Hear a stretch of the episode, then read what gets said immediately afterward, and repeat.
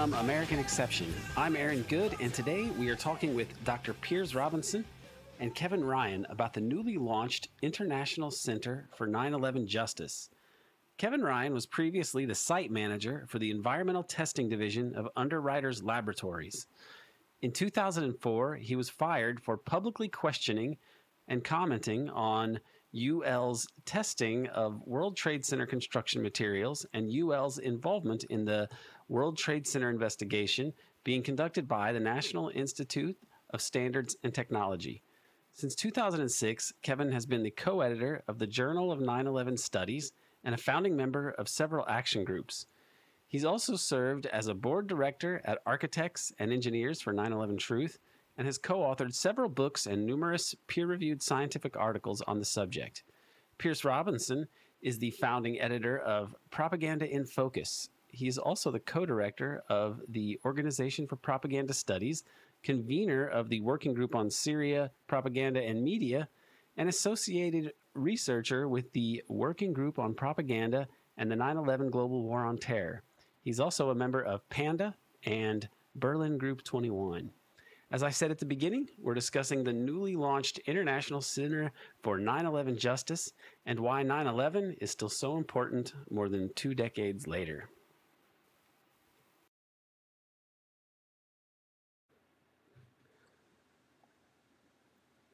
Piers Robinson, Piers Robinson, it's great to have, you, back, to have on, you back on, the show. Good to be with you. And Kevin and Ryan, Kevin we have met in the past, but this is the first time you've been on American Exception, so it's great to have you here as well. Yeah, thanks. It's great to be here. Uh, Kevin, I think Kevin, I'm going to start, with, start you. with you. Uh, could, uh, you could, you tell me tell about, about uh, uh, how you came, how to, you be, came to be, uh, and, and, my listeners, and my how you came to be involved, in the in issue of 9/11 truth, 9/11 justice, justice and, what, and, and, about this new initiative that you've launched. I know these are both kind of serious questions, so maybe you could take the first one first. How did you become involved in in critiquing 9/11 and the official story of 9/11? Well, uh, 20 years ago, uh, the U.S. invaded Iraq uh, based on a, uh, really a pack of lies, and it was pretty transparent to some people, including myself, that that was the case. So I began asking at that at that time, you know, when did this kind of lying start? And and so it led me to to find uh, that there were a lot of people asking questions about September 11th. Um, and at the same time, I recalled that uh, where I was working, I, was a company called Underwriters Laboratories. And I was running their environmental testing division in South Bend, Indiana. And the CEO had arrived there two weeks after 9 11 and told us, in, in kind of a boastful manner, how, uh, how the company had ensured the fire resistance of the steel components used to build the World Trade Center. So he meant the World Trade Center towers. And of course, that work was done in the 60s when I was just a child. But it, it occurred to me as I began to see these questions being asked about how the buildings fell that this was a story of fire resistance uh, officially. And so I began asking questions at, at Underwriters Laboratories about this. And I spent a year doing that. So I was. Uh, asking a lot of questions at Underwriters Laboratories, and they were asking me to wait until the official report from the National Institute of Standards and Technology came out, which my company was helping to create through additional testing, investigational testing. And you know, when that came out, it it it didn't answer my questions. It it caused more questions, and so.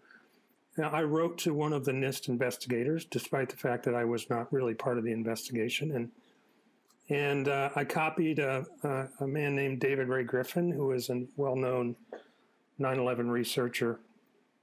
He asked if I could get, uh, if he could uh, allow the, the, the, message to be uh, shared publicly, and I agreed to that. And that led to my being fired from Underwriters Laboratories. And, uh, and then that increased my interest in finding out more. I spent a long time doing research into 9 11. So now I've been working at it for approximately 20 years. And, uh, and the more I learn, the more I ask myself, do I want to know more? And uh, it turns out I do for the most part. I hope others do as well. So um, that's where we're at with uh, my story. And then the new organization is called the International Center for 9 11 Justice. And I was asked by some friends and colleagues, including Graeme MacQueen, the late, uh, late and great uh, professor uh, who's done a lot of great 9 11 research, if, uh, if I would join him and, and a number of others, David Chandler, Ted Walter, James Gourley, uh, Elizabeth Woodworth, uh, if I would join them on the board of that organization. And the new organization is, is intended to bring together the best research that's been done over the years, including the Journal of 9 11 Studies, where I've been a, an editor for 17 years, and uh, the uh, 9 11 consensus panel findings, something that David Ray Griffin and Elizabeth Woodworth put together. And then finally, also the Toronto hearings uh, presentations, which uh, uh, many people know were uh, given on the 10th anniversary of 9 11. And I was involved at that as well. So our our goal is to archive and and and communicate some of this best research of the past, and then move forward, learning new things about 9/11 and publishing them at the journal, and uh, and, and engaging in in positive, useful action going forward. So that's that's the basis of the new organization. Very good. Um, Piers, can you give us a, a rundown on your own involvement with this issue over the years? Because this isn't the first um, venture that you've been involved in uh, dealing with 9 11. Uh, and you're an academic, but so this is a radioactive issue, and you've uh, taken a lot of flack for this and for other causes you've taken up or investigations you've taken up. How did you? What's your history uh, related to 9/11 justice and disclosure uh, over the years, and, and, and what's your role at this new uh, this this new endeavor? Well, I, am a very late arrival to, to 9/11 in the sense that um, you know my background is international politics and communications, and you know my PhD work was on things such as the CNN effect and media-driven intervention in Somalia, etc. Um, and uh, you know what my work was based upon that. But by the time of 9/11, and then Iraq, uh, research focus went on to looking at media coverage of that war. Um, which took up a lot of my time and kept me very busy for a long time. So no questions about 9/11, about um, questioning anything beyond, uh, you know, could it be blowback, um, stroke, this idea that the response to the global war on terror is clearly not a productive one if they're claiming to deal with Islamic fundamentalist terrorism. And it, I got tied up in a long time on a big research project on the Iraq war. And at the end of that research project, which is a, which is a fairly sort of standard analysis of media representation and reporting, etc., and and I was very aware of the this, the issues over the, the, deception and the weapons of mass destruction. And as soon as I'd sort of wrapped up that project, finished a book, I went straight into looking at the intelligence and all the information which was coming out in the British context and in the American context. And I actually spent quite a few years going through material that had come out through the Chilcot inquiry. Actually, no, this is before the Chilcot inquiry, come out through the Hutton inquiry um, and various other inquiries that had occurred. And you know spent quite a long time with a colleague Eric Herring producing a paper which analysed the essentially the deception that went on over the intelligence. And working on that I, I, learned about propaganda in a way that I hadn't understood it before so you know I focused on looking at media and media reporting but not really looking at this kind of question of how information was being shaped before it gets to the media um, which is actually the case with many even critical political com- communication scholars. They tend to stay focused on the media and the media output and not necessarily looking at the machinery of propaganda. But I learned about that in, in a big way, looking at the intelligence manipulation in Iraq to Iraq. Got that out the way, and and I think it was it was the Chilcot inquiry which really I think that in tandem, about 2015, I think I saw a, presentation by Susan Lindauer, who was claimed to be a, a CIA linked uh, whistleblower. And then I came across AE 911's work and actually, for the first time, looked at you know the scientific factual issues surrounding what happened. And it took me a couple of weeks to realize that clearly the official story was badly wrong. And that was about 2016 so at that point i started to think what are the ways i can as, as an academic try to introduce as you put it a completely radioactive issue? You know if, you if, you talk about this you'll be labeled as a conspiracy theorist and, and, and so on and so forth um, and I did, I think I started talking to people such as Richard Gage and, and other people in the 9 11 movement and sort of regular ish phone calls on one of the, the meetings that should set up with Euro- European people interested in this issue. Um, and I was very aware when I became a full professor at Sheffield that, wow, this is going to be a, you know, I'm going to have to tackle this issue because it's actually right on my subject area. I do communications and international politics, and you know, a lot of my work and a lot of the work of all my colleagues in the field is completely based upon one assumption about what happened on 9 11. So I thought I have to tackle this somehow. Um, and so I, I, started to, and then I think I sort of went public effectively. So when I agreed to write um, not the forward, but the, the blurb, uh, David Ray Griffin and Elizabeth Woodworth's book, I think it was the consensus panel. I think that was it. Um, and became more involved then and then set up the 9-11 working group um, with interested academics and the idea was to try and get some sort of social science work going looking at 9-11 and also trying to get our colleagues especially in political science and international politics to actually start to recognize that there was a problem with the official story um, and and that was, you know, we were somewhat sidetracked by COVID 19, I seem to remember. Um, you know, we had various projects set up. We did do a webinar series, um, but by that time I'd left Sheffield University and sort of effectively become independent or working through my organization for propaganda studies. Um, but even there, there was still this issue of, you know, when do we really confront the 9 11? Because, you know, for many academics many people who I work with, you know, in other areas, Syria, for example, it's a very difficult area for them to come to terms with having to uh, research and so on. So I've been sort of trying to push myself into and, and, and get sort of get going on work. And so, so that's my background. I'm a, I'm a late arrival. Um, I figured it out late. Um, but my only excuse is that it's because I'm an international relations background and we, we are well disciplined by the machinery of academia not, not to look at this area. But I, you know, I'm determined to now. And, you know, I was very honored to be asked by Ted Walter to come onto the board of, of this organization. I think the time is right for to make some real progress. And, and I would like, in, you know, in the fullness of time, just to do some of my own work from my own angle on on 9/11 and its relationship to broader global war on terror. And and I think you know the 9/11 Center is, is a great sort of you know place to be in order to try and develop that. Um, but I, you know, and I, I do think that we are at a point where I think there is an opening now. More people are asking these questions. So there's an opportunity not just to break open academia, which perhaps is the perhaps it's the least important thing to do, but also for justice and also for people like Matt Campbell and all the people very directly affected by this, um, and also the wars as well. We're, you know, you're, you know, I share same concerns about where we are now with Ukraine, Russia, potentially China. This is military industrial complex on steroids or refusing to die. and yeah, it's a dangerous time.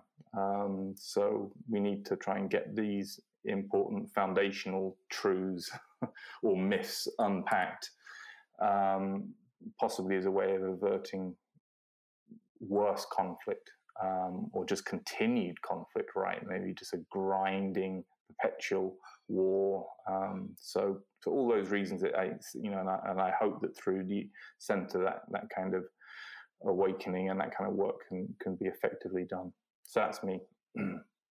right, IR is. Um, I'm not. I'm not that familiar with the differences between British and American IR. I my understanding is that there's the the British are like maybe two or three percent more open-minded than the the USIR, which is absolutely ridiculous as a discipline. That was one of my sub subfields for my doctoral work, so I had to become well versed in it.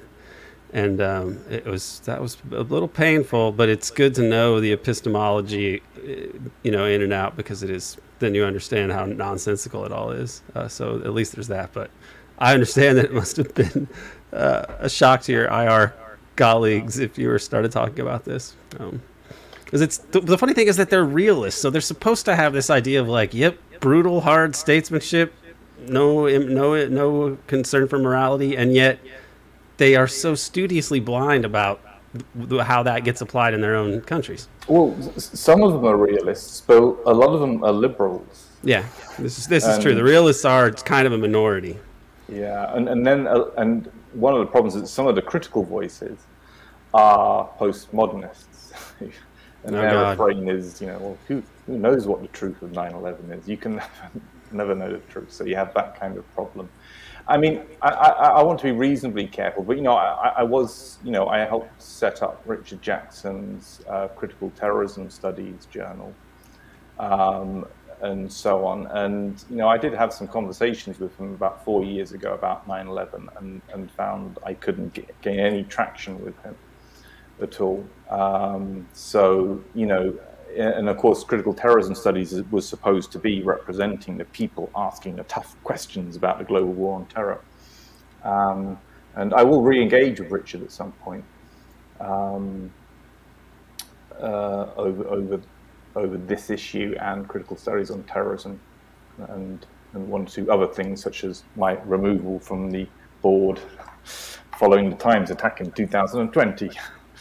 I'm not right. saying that's what caused it, but um, uh, I was removed from the board without uh, any option um, after the Times attacked me once again for raising questions about COVID.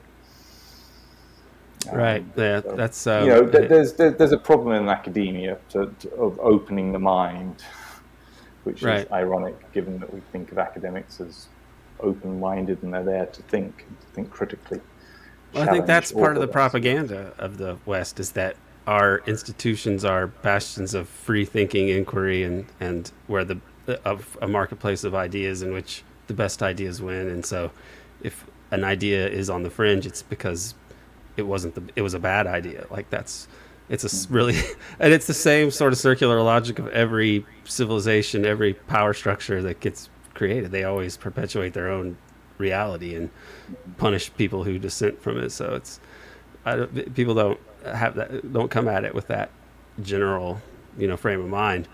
Now on the issue of 9/11, um, Kevin Ryan, what do you think are the most uh, the the issues that you that you would focus on as being key to realizing or or for people to come to the conclusion that this story has a lot of problems the official story of 9/11 uh, what are the what are your main what are some of the main areas you focus on in terms of like trying to explain to people why you have major problems with the official story of 9/11? Yes, well, the uh, the first um, step in that direction is to recognize that the official reports, both the the 9/11 Commission report and the NIST reports on the World Trade Center destruction, are demonstrably false. I mean, the 9/11 Commission report is false in many ways, but as we learn more going forward, we learn that its its basis is is largely fictional. I mean, the the 9/11 Commission report was built on FBI and CIA cables and memoranda, right? And it was also based on torture testimony. Testimony, you know. Additionally, uh, the uh, executive director of the 9/11 Commission, Philip Zelikow, who's known to be a, a, a mythologist and a Bush insider, he wrote the the outline of the report before the investigation began. And uh, ultimately, the report has very little to say about the day of 9 11. Only chapters 1 and 9, about 90 pages out of the nearly 600 pages of the report, have anything to do with what happened on 9 11. Most of it is about the myth of Al, of Qaeda, you know, what to do about Al Qaeda. But I've, I've learned over the years also that there's, there's even more striking issues. Uh, for example, there's this this detainee at Guantanamo Bay named Abu Zubaydah, uh, who was the first uh, prisoner captured and tortured. He was waterboarded 83 times. which just in itself you must ask yourself is that for gaining of information or or something else. But in any case, um, the CIA learned that he didn't really have anything to do with Al Qaeda. The problem with that is already by that time, the 9 11 Commission report is built almost entirely on his, or at least started with his testimony. He's the guy who identified Khalid Sheikh Mohammed as the architect of 9 11. He identified Ramzi bin al Shibh. And then they went from there and they captured these people and they tortured these people. And um, But if you look through the report and understand that he was such a strong uh, uh, base of evidence for the 9 11 Commission report, you wonder why in 2009, under his habeas corpus petition, his attorneys were told that the government no longer believes that he had anything to do with Al Qaeda. He was never a member of Al Qaeda and never claimed to be. And I talked to his lawyers about it, and they said, "Yeah, this is this is open knowledge now. It's it's since then been reported in mainstream news. So this guy who never had anything to do with Al Qaeda, if you look at all the things they said about him as the top lieutenant and all this, and identifying the, all the all the plotters, he couldn't could not have known any of that. That's just it's it's it's astounding. Another astounding uh, part of the 9/11 Commission report is that, you know, they gave us over the years four, at least four different explanations for how the air defenses failed. You know, we began with, uh, you know, we didn't uh, scramble any jets, and then, and then, NORAD people started saying, yes, we did. We were notified by FAA. We have documented evidence that we were notified. They gave this testimony in, in U.S. Senate hearings. For example, the NORAD commander Ralph Eberhart stated in a U.S. Senate hearing that they had documented evidence that FAA notified them. They scrambled it, uh, jets, and uh, and for multiple multiple flights. In the end, though, the 9/11 Commission report just astoundingly states that for years, for three years, everybody in the U.S. military was lying or mistaken about the air defense response. to me, that's just unbelievable that people don't recognize that the official report, given the story of 9 11, is that uh, everyone, hundreds of people interviewed, they wrote books about it, about the planes being tracked, about you know the jets being scrambled, but all of that, according to the 9/11 Commission report, was false because they said there was no notification for Flight 175 or Flight 93 or Flight 77, which contradicts everything that was said before. So these are just two uh, examples.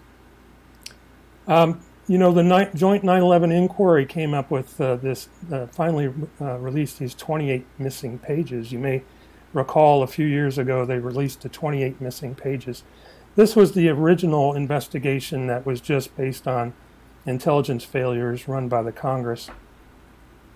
And what came out of that was was interesting, even though some of it was already known. There was a lot about uh, uh, Omar al-Bayoumi and, and uh, Osama Basnan, these guys that were kind of helping the hijackers in San Diego.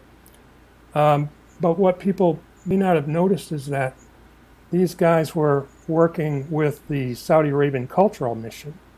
And why that's important to me is the Saudi Arabian Cultural Mission, which was being run by Prince Bandar at the same at, at that time. People called him Bandar Bush because he was such so close to the Bush family. He was the ambassador to the United States. So the Saudi Arabian Cultural Mission had their offices in the Watergate Hotel. And a, and a very interesting company called Stratesec held their company meetings in those exact offices as they were leased by Saudi Arabia, which leads to these characters around this security company called Stratesec. And one guy's name is Wirt Dexter Walker, whose father was a CIA operative, and the other guy's Barry McDaniel, who was uh, uh, from BDM International, came from a, a, Carlyle company group, and happened to have a lot of knowledge about military ordnance because he worked in the army in that regard. And you know, the more you look into these guys, the more you you see they look very much like deep state operatives. And, uh, you know, Wirt Dexter Walker had a history that looked very much like Ted Shackley's, um, you know, working with the uh, Kuwaitis, running security companies. He was flagged for, by the SEC for insider trading. The 9 11 Commission and FBI never even interviewed people who were flagged for 9 11 insider trading. So it, it just goes on and on. And, you know, after 20 years, I can tell you there's so much to, to investigate. There's so much to look into. And there's so much that just in a glaring way states that that something happened on 9/11 that was what uh, academics like yourself would call a structural deep event. I think, not just for the fact of its impact, but because it it's like a deep deep state operation, and it it looks more and more like that as I look into it, even after all this time.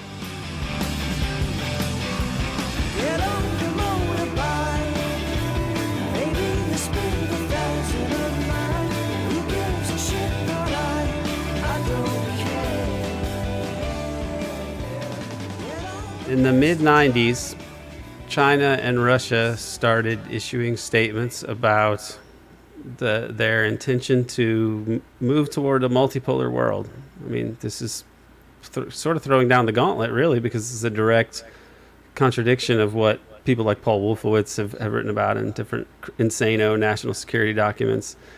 And um, it, it, at that point, throughout the 90s, the U.S. is using Al Qaeda in like Bosnia, Chechnya. They try to they try to knock off uh, Gaddafi, um, and, but I think that happens in '97. But interestingly, in the early months of 1996, the CIA establishes its Bin Laden unit, which is quite prescient because, like I think it's like six months later, Bin Laden announces that he's going to, uh, you know, declare jihad against the United States. You know that like he's the U.S. target should be attacked.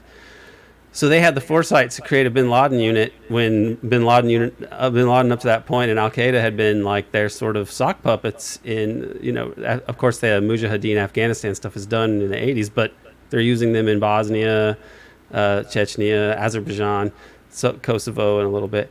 So that's that's fascinating that this happens, and then it, it, you know, you have these other documents like Brzezinski's book, the CFR study that was commissioned by them, the Grand Chessboard, where he's saying like the main thing we got to do is keep these barbarians from coming together. He means Russia and China because it's a it's a direct response to this Chinese Russia declaration of multipolarity being essential. And then the, the Project for New American Century 2000 writes the same thing. We need a new Pearl Harbor.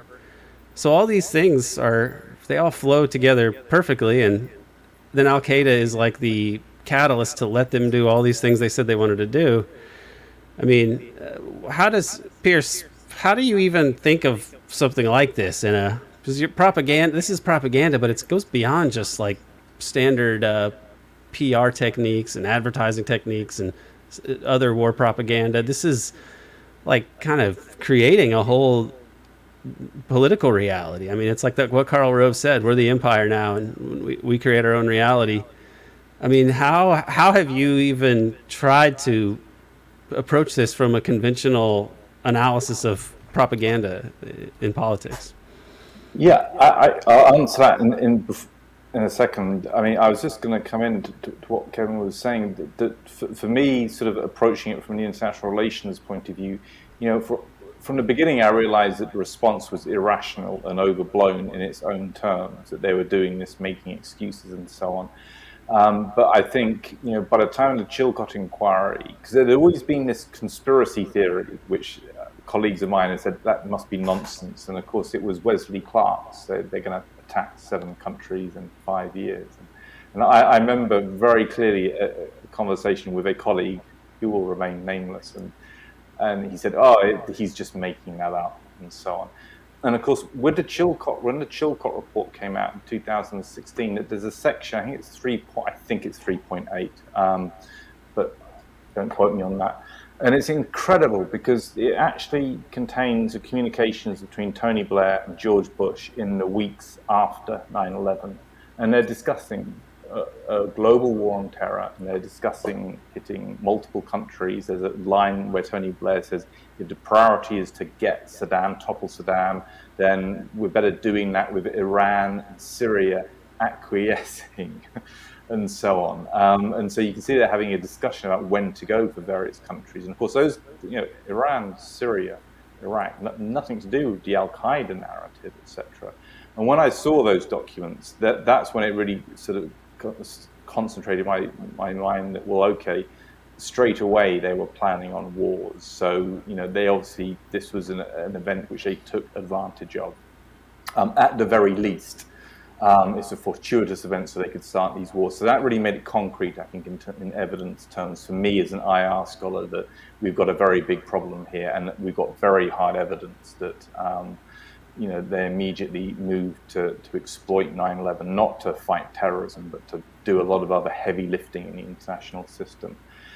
But in terms of, and that's a very good question you raised, because, I mean, one of the points I, I made with colleagues uh, about writing about propaganda is that propaganda isn't just the PR, isn't just the messaging and, and what people think of normally when they think of propaganda, big campaigns that propaganda, propaganda the deed, it also involves action in the real world. It involves you know, distribution of resources to incentivize and coerce people, but it also includes creating events, instigating events, carrying out events which can be used um, for propaganda purposes.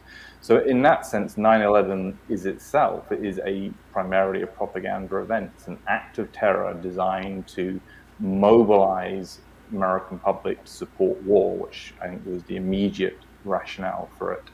Um, and that, that's even true for the that's even true for the generic, you know, U.S. government version of it. That it was a propaganda spectacle that carried out by Bin Laden and his devious Laden, minions. But, but the deception in it.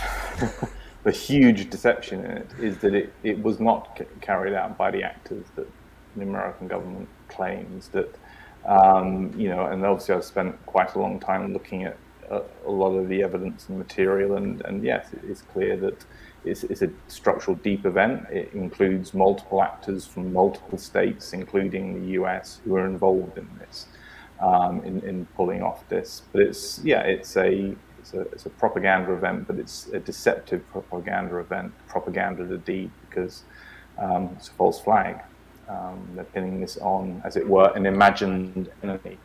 Um, so I think in, in, you know propaganda, that's how to understand it. But it's, it's important to sort of have that idea that propaganda is not just the messaging; it's also action in the real world. And and actually, this is a term which has you know been around for a long time. Propaganda of the deed is acting in the real world. You don't even have to say anything, well, and so on. You just have to take certain actions, etc.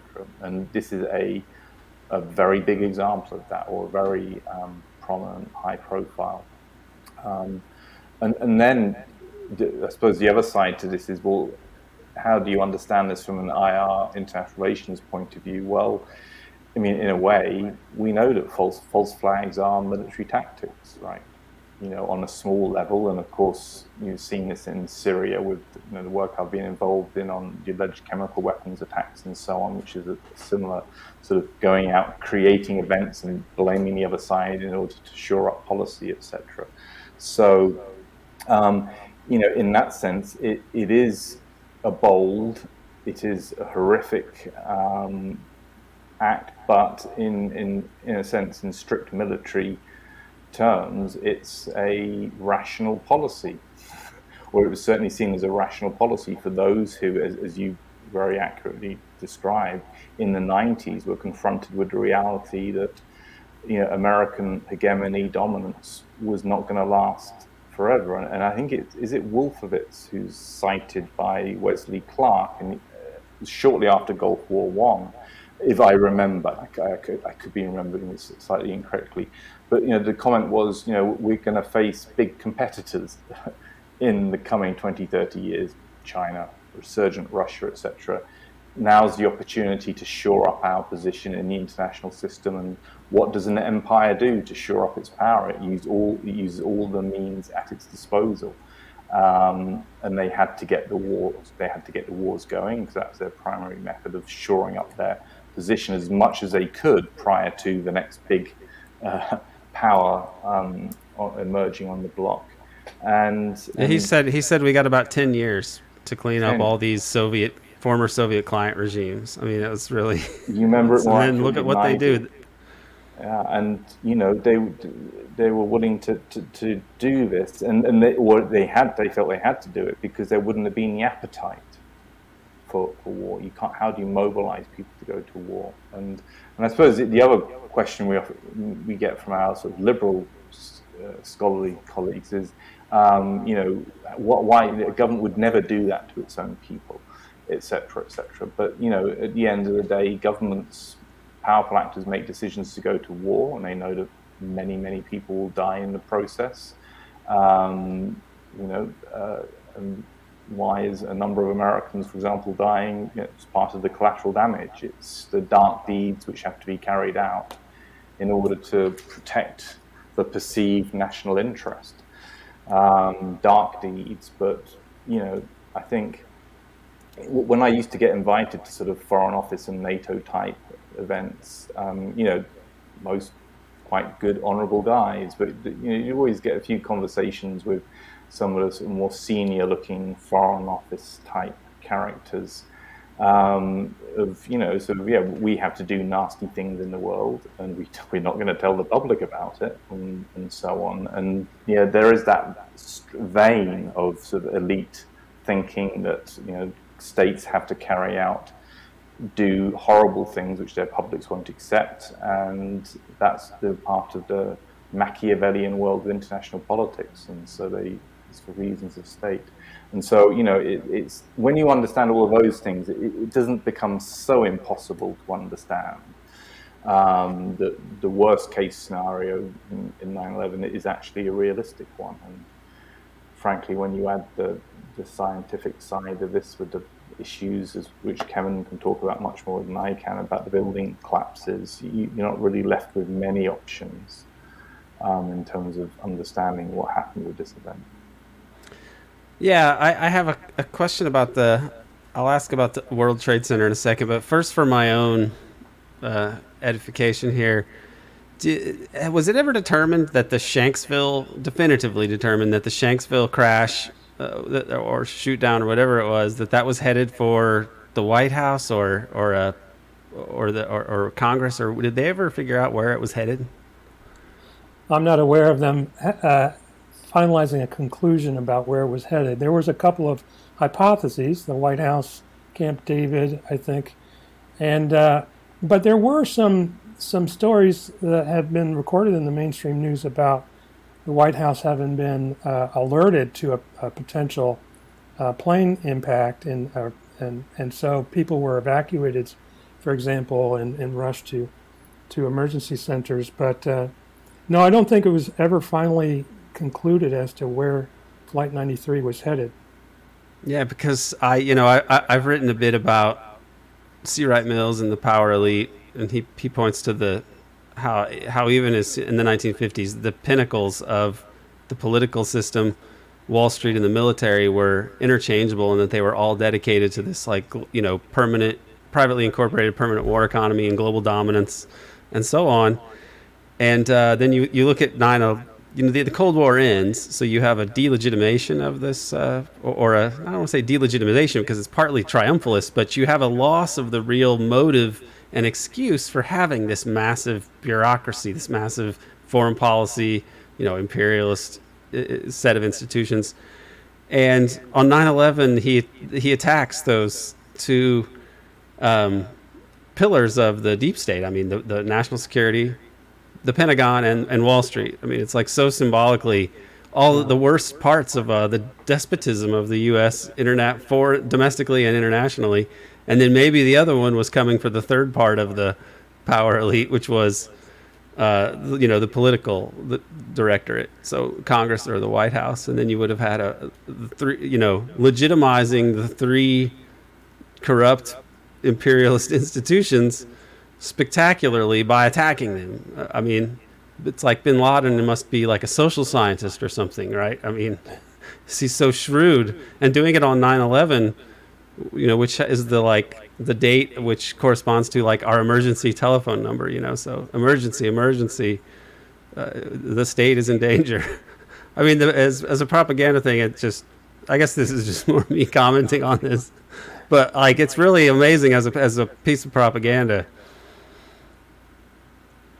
Um, yeah. Now, the other the other to get more to like the specific and material, uh, Kevin, what what happens with World Trade Center Seven? Why does this building collapse, and why are people so fixated on this all these years later? Uh, and why won't they give us the report on the the secret computer report and animations and, and models that they use to show how this is possible? Right. Well, starting with the last question, uh, structural engineer Ron Brookman uh, submitted a FOIA request for the computer modeling that NIST did. And NIST claimed that they could not re- uh, reveal any of the computer modeling uh, because it would jeopardize public safety. Right? So the basic problem there, one of the basic problems there is the is the results they found could not cannot be replicated. So it's it can't be falsified. It, it's not testable. Um, but why most people are interested in World Trade Center 7 is because it it uh, collapsed into its own pr- footprint at free fall speed or free fall acceleration, basically, uh, at 5:20 in the afternoon on 9/11. And if anybody watches the uh, the, the film of the of the uh, collapse, it looks exactly like a controlled demolition. Uh, controlled demolition uh, experts have noted that. Um, there were warnings that the building was going to come down. There were lots of sounds of explosions. Um, and, you know, the, the building housed a lot of interesting uh, uh, entities. Uh, they had a CIA office, Secret Service, DOD office, uh, Giuliani's Office of Emergency Management. But uh, yeah, the, the problem with this building is that it just fell into its footprint basically free fall speed. And originally NIST would not admit to free fall speed, but but uh, one of our board members, David Chandler, actually uh, forced them to admit through mathematical uh, graphical means that the building did in fact fall for a period of time at free fall. In fact, our one of our new papers at the Journal of 9/11 Studies at, at, at the International Center uh, website is that it, it shows that there was sudden on- onset as well. So sudden onset and free fall speed. So the only way that can happen is uh, if all of the uh, columns internally and, and externally were removed at the same time. And we're talking about hundreds to thousands of, of fasteners, you know, all just breaking at the same time. Um, and so everything points to controlled demolition. Another interesting story about this is that several media outlets, BBC is the most well known for this, but CNN did it as well, is they they reported that the building had collapsed 20 minutes before it actually had. And so the, the reporter from BBC, Jane Stanley, she's, you know, if you see the clip, she's talk, telling us that the Salomon Brothers building has collapsed. And you can see the building right behind her. This is 20 minutes before it collapses. So, you know, and I talked the way the, the way that it collapsed was not a gradual thing where she could have been reporting on, you know, part of it having collapsed. But the, it was like the building is there, standing, and then it just goes. Yeah. I, I can't. I, I find this amazing that, that this can stand. To me, this this is just a monument to like the mind control powers of a of an extant regime because it's astounding. It really is, and uh, you know, there's so much that could be said about World Trade Center Seven, but uh, the towers as well. Most people don't see this because, frankly, they don't look at the at the video. Um, but you can see when you look at the video of the towers collapsing that they're blowing up, upward and outward, and the upper sections, which allegedly are somehow uh, crushing the bottom 90 cold cold steel, 90 stories of cold steel are being crushed by something, but there's nothing there. It's actually, it's just blown up. It's and it's blowing outward and upward. And there's these demolition squibs they call them. These just uh, high velocity bursts of, of debris that are coming out at, at regular spacing throughout the building. Um, and you know, most people uh, who look at it closely at least uh, accept this hypothesis as being realistic. In fact, you know, the 9 11 victims' families who were really responsible for having started the 9/11 Truth Movement. You know, many of them, the Jersey girls, for example, are very interested in this and would like to have answers to how the buildings actually collapsed. Um, so, you know, we're we're looking into that more and more. There's been a lot of work there, but you know, some of the evidence that we've found over the years includes the presence of extremely high temperatures and molten metal, which indicates the presence of what are called thermitic materials. Thermite is a reaction between aluminum powder and iron oxide, and, and it's very exothermic. And uh, we've found the residues of these materials in the World Trade Center dust. Uh, a lot of these metallic microspheres, which are uh, iron rich and, and match uh, the product of, of thermitic reactions. So we've written a number of papers in mainstream journals on, on this, uh, colleagues and I. So there's just a lot of uh, a lot of evidence, a lot of evidence for explosions. You know, firefighters testifying to explosions in the in the lobby of the World Trade Center, um, and and it just goes on and on. And uh, if you'd like to learn more about the World Trade Center evidence, the Journal of 9/11 Studies is a good place to go. I was just going to jump in as, as, as a non-scientist and just say, for me, some of the scientific explanations which really helped me grasp fully how problematic the official story and one was this, the idea of Newton's third law and how the top section, particularly sort of the North Tower, which was hit quite up, quite high up, how it would be possible for the small top section of the building just to go through and then crush, destroy the entirety of the building below without before it has destroyed itself. It doesn't make any sense. And when you just start to think about that, okay, that's not very logical. And then I think it remind me, Kevin, the journalist was it Burkitt? Was it Burkitt who was right at the base of the first tower which collapsed, and he's with the firefighters, and he suddenly says, "There's a great explosion. We've got to get out of the way." And they really are right at the base, and he's surrounded by firefighters, and, and they, they pan up, and you can see the, the building starting to collapse at the top with the debris, as, as Kevin described, flying out. If you just take your eye down to the bottom of the tower, way, way before the, the collapse front is right, you see a blast starting to emerge from you know really near the bottom of the building, which is an incredible distance. As Kevin says, there's quite a lot of these blasts, and some are sort of seem to be just sort of say 30 stories ahead of the collapse. But that Burkitt footage is, is really quite. But you have to be looking. You have to be looking down, not up at the building coming out and you suddenly realize, wow, what's this stuff coming out of so far down, and so on. You know, I, I, you know, you could probably create a variety of explanations for it, but obviously, what it looks like is it looks like detonations of some kind going on. And so when you look at it, and without the kind of the narrative in your mind that these buildings just collapsed because of, and, and think, what is it that I'm seeing? Does it make sense to even sort of you know an, an untrained eye? It it looks um, deeply problematic. But I think I think that that uh, that image really, or the the Burkitt report really made me think this is. There's a very big problem with the official story. Um, before you get into all the, very detailed sort of scientific uh, structural side of it, um, it's a it's an amazing feat that they pulled off. But in another sense, when it's that big and it's that dramatic, people have great difficulty even entertaining the idea in their mind. I imagine you have the same issue, well, with the Kennedy assassination. Um, although there, it's always mixed, isn't it? Because I think a lot of people on 9/11, and I'm finding this increasingly. I was in a, a, a, uh, a meeting today or a, webinar today, and somebody said, "Oh, yes, I knew all along." From the beginning, it's amazing the number of people who are coming out saying, "Yes, I, I, I realized something was wrong straight away." But I think a lot of people, you know, did realize that, and the same with JFK. But then, for a lot of other people who just aren't paying quite enough attention, you just listen to the official story, and it gets cemented in the mind, and you also don't want to go there.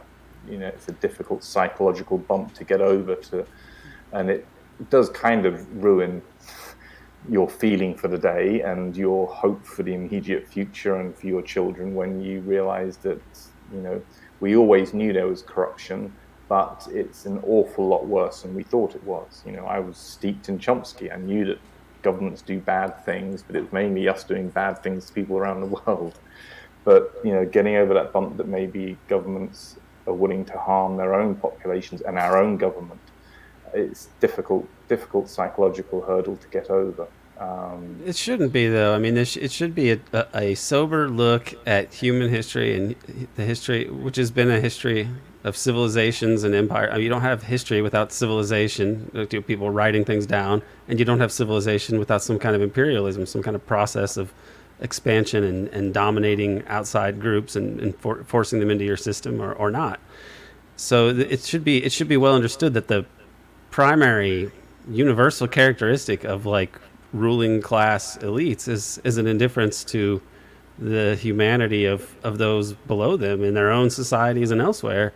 We shouldn't really be surprised, but I think we're, we're the liberal liberal propaganda uh, mythology makes us not understand things that we should understand.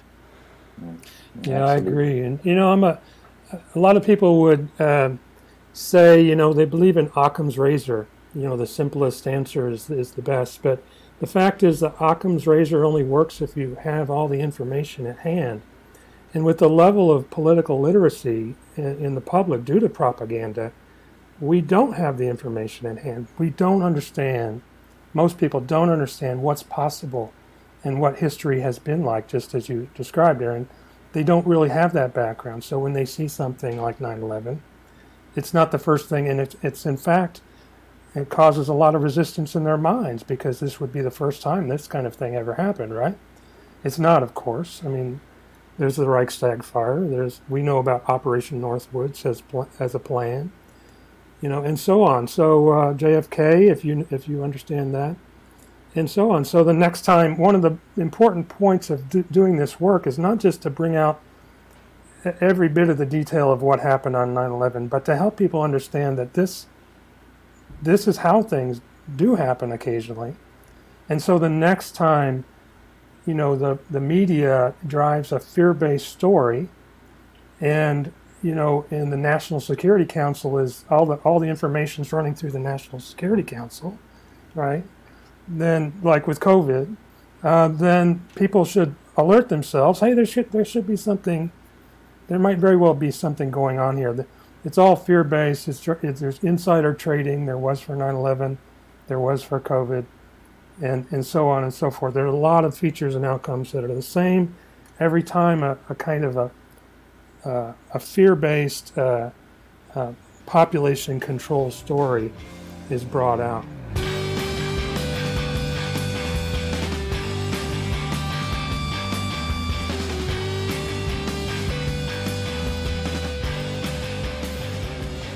There are a lot of parallels between JFK and 9/11, and yeah, in terms of these intelligence, people who appear to be intelligence assets, people whose movements and activities and associations are not really understandable unless you think that they are intelligence agents. I mean, I think that comes through, and that's been expanded on recently with the uh, all the stuff on al-Bayoumi and. Um, the other guys in San uh, Al Hazmi and you know it, these people in San Diego like this the connections to Bandar Bush and so on. I mean Bandar was a guy who in the 80s was used as a sock puppet to carry out deniable uh, covert operations involving Al Qaeda types. I mean this is a guy his involvement with these hijackers should be a red flag. I mean then they, and the fact they call the guy Bandar Bush it just adds to that.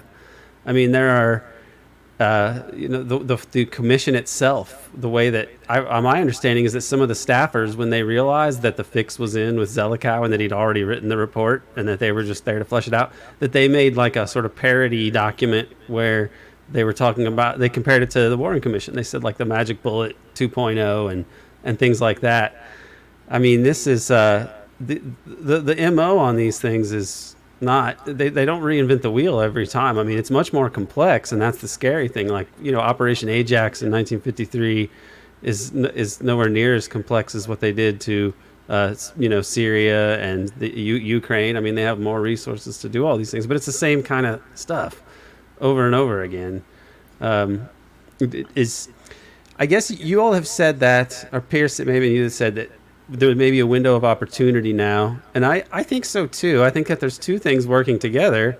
which ultimately are what bring down empires. You have, you know, eh, bring down re- domestic regimes anywhere. You have outside forces which are changing the circumstances that the U.S. finds itself in, and then you have dissident groups within who are more or less saying same similar things they've been saying for a long time, except now the corruption is more obvious to everyone. The illusion is falling apart.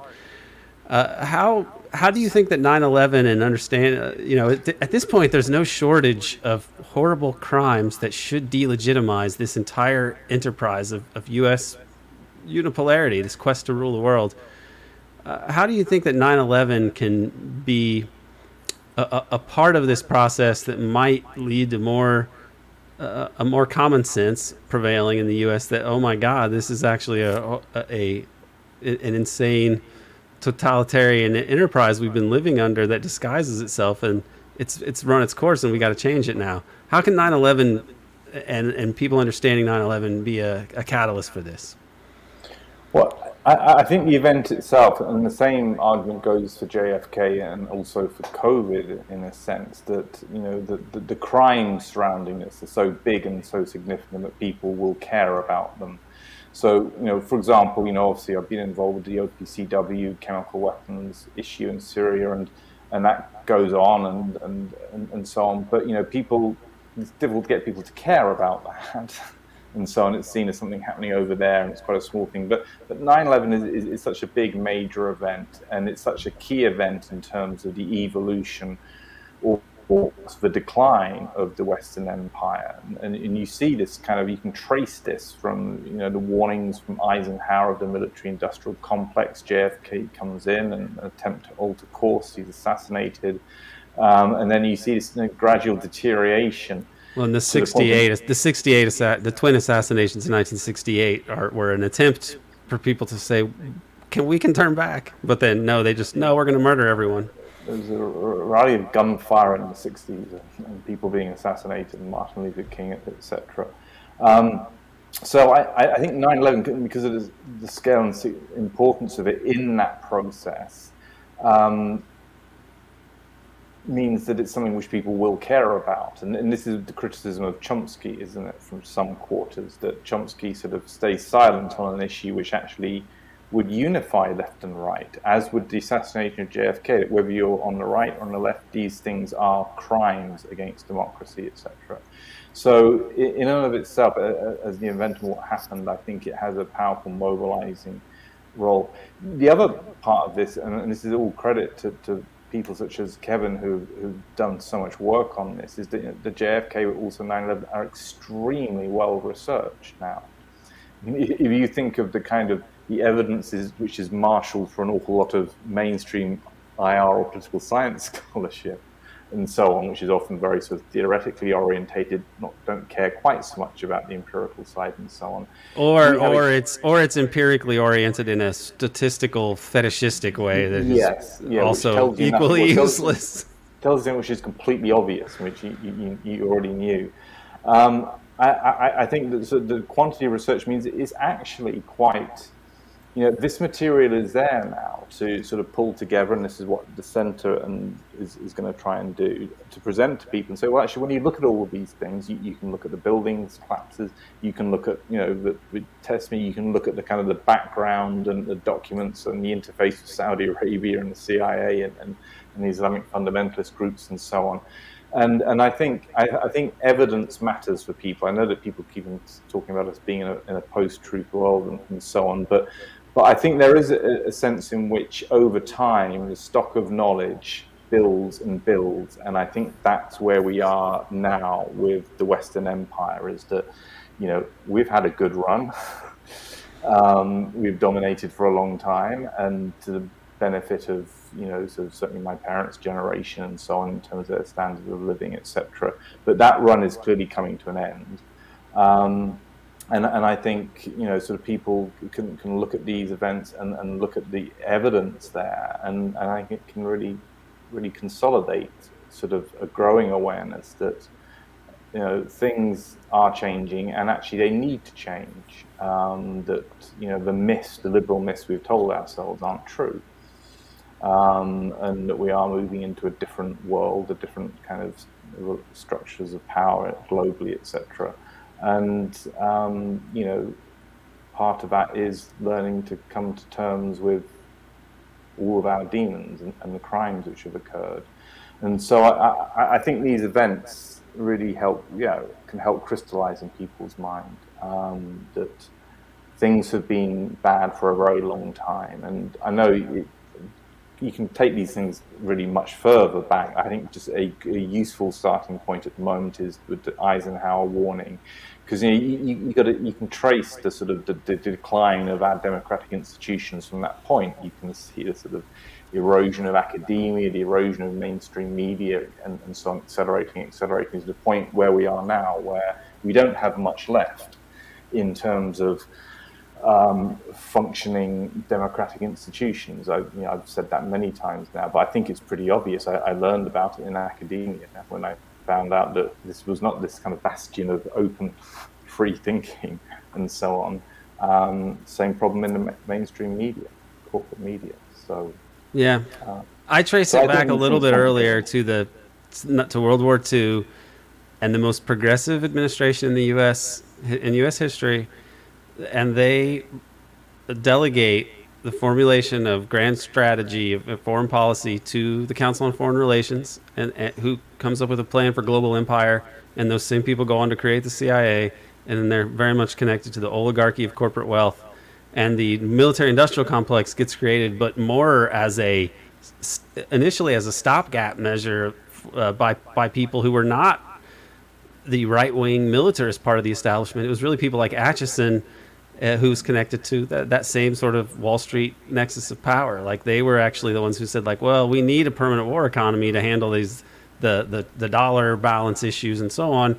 And then the Korean War and NATO st- allows for all this, and that really is like it's very it's like that whole the fact that the democracy of the New Deal, which represented the high point of American democracy in many ways, but that they could not they, that, that that this deep oligarchic anti-democratic power was able to basically assert its will at, even at that point just shows you that democracy as it, in this system cannot really um, handle cannot democracy can't persist, persist in this kind of system where there's so much power. There's there's the constitution doesn't place any limit on private power and the private power of, of capital and industry in the US at the time of World War II was so huge that they that they made the decision to go for war and then just manage quote unquote democracy past that. And that's been going on for decades and decades.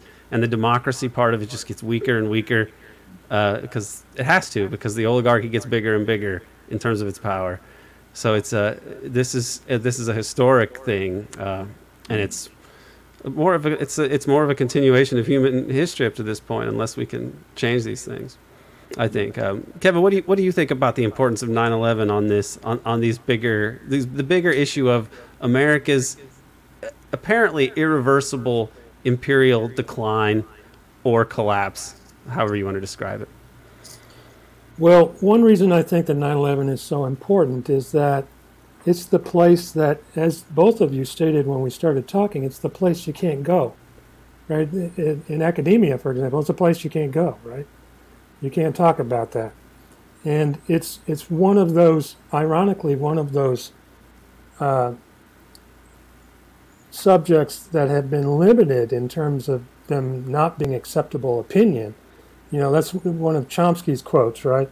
To limit the range of acceptable opinion and let people, you know, have a party with everything else, but you have to limit certain subjects. And 9 11 is that, I think, the number one still the number one subject that people can't go to in terms of what the actual truth might be behind those events. So that's why I think it's so important. I personally feel like it's a it's a way to reveal reveal the the extent of the deception in our lives, and uh, you know, so that's not that's not specifically about uh, politics, but you know, there's a lot of deception in our lives, and the way we deceive ourselves and allow other people to deceive us causes a great amount of the problems that we have. And so I'd like to see if 9 11 can help kind of uh, bring about what I call a catastrophic and catalyzing realization, if you've heard that phrase before, uh, catal- catalyzing, catastrophic and catalyzing event is what 9 11 was for the PNAC group. And it can also be a realization of the same sort for the rest of us in terms of how much we deceive ourselves and how much we are deceived. So, are there any other events or um, symposia or anything like that that that the, you guys have plans coming up, or or what's uh, what what are the things that are on the horizon for this new organization? Yeah, one thing that we're going to uh, we're working on and will be released here in the next month or so is a film called Peace War 9/11, which features uh, Graeme MacQueen, who was our founding mem- a founding member of our organization, and a longtime peace activist. Uh, started the uh, Center for Peace Studies at McMaster University and worked his whole life to try to bring her out about peace. And so he was interviewed, and they they created. Ted Walter, I think, was behind most of this. Created a film that the center will release sometime soon, and we'll be looking to have uh, debuts for the film around the country and in Canada. So that's coming up uh, likely in September. Oh, very good. Um, where can where, where else can people follow uh, your the, the, the work that you two uh, that you two do?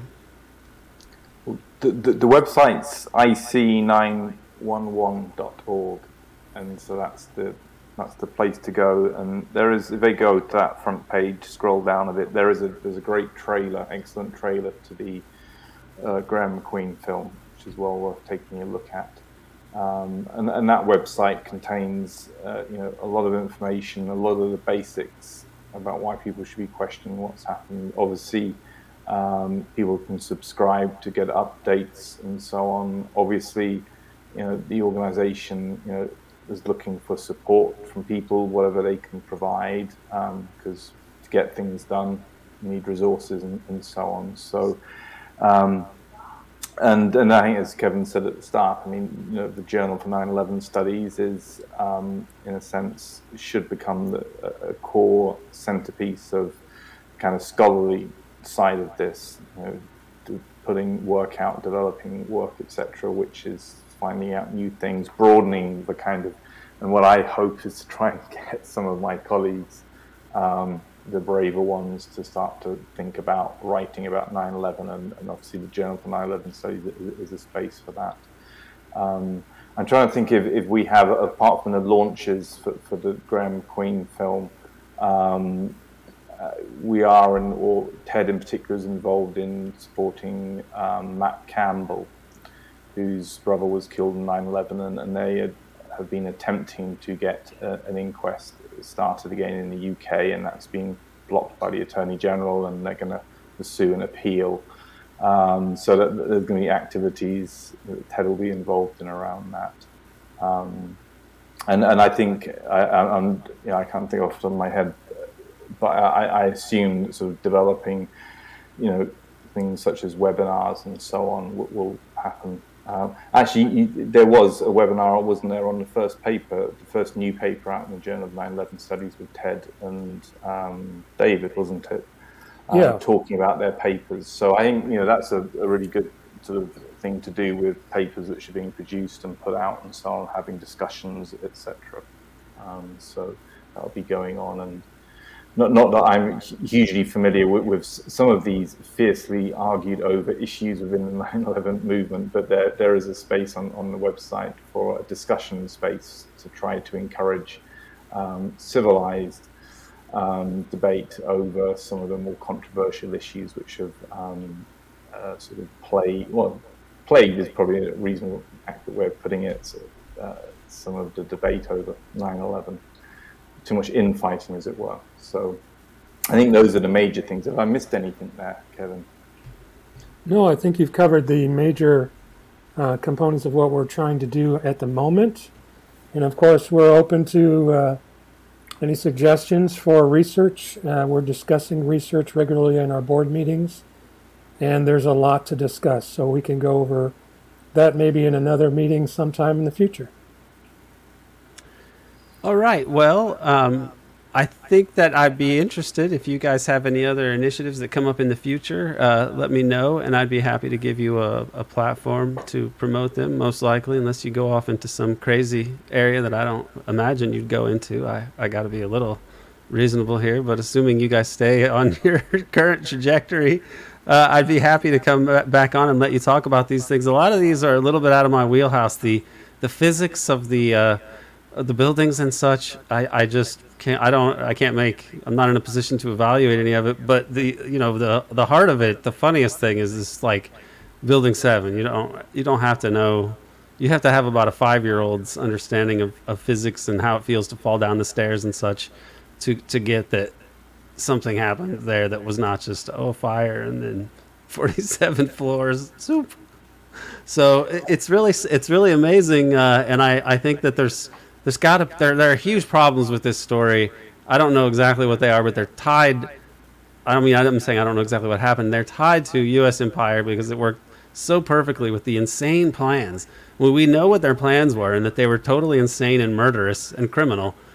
And so we should take that knowledge of the fact that the people in charge are insane and murderous and criminal, and then let uh, let that influence our uh, you know, let that factor into our evaluations of these other events, like 9/11. I think. Right, right. So I really appreciate you guys taking the time here. Any last words here, Piers?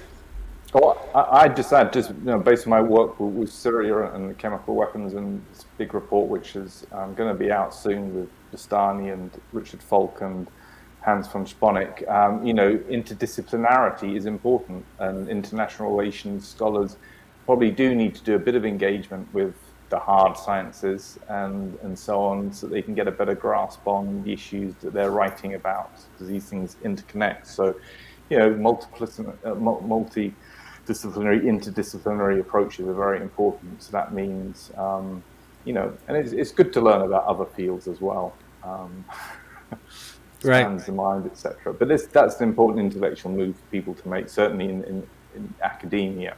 So they, they don't silo themselves, right? They kind of like say, well, I don't know anything about that, so I can't, can't possibly, etc. You know, you can, as Chomsky has said himself, you know, you can, you know, develop a, enough knowledge of relevant fields to sufficient depth to be able to draw upon that or draw upon other expertise when you need to in order to inform your um, analysis. And I, IR scholars need to do that pretty fast when it comes to some of the issues which the scientists and engineers have raised about the buildings on 9 11.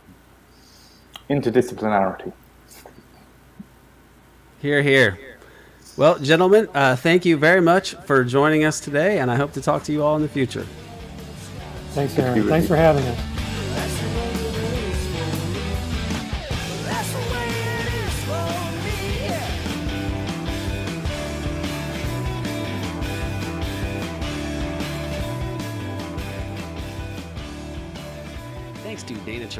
For engineering the audio, and to Mock Orange for the music. I have included links to the International Center for 9 11 Justice and to Kevin's blog and Piers's Propaganda in Focus website as well in the show notes. Except for when they want to scare us, they would like us to forget about 9 11, and especially they would like us to forget about all the aspects of the U.S. regime narrative which don't add up. That's why we refuse to forget we keep minding the darkness.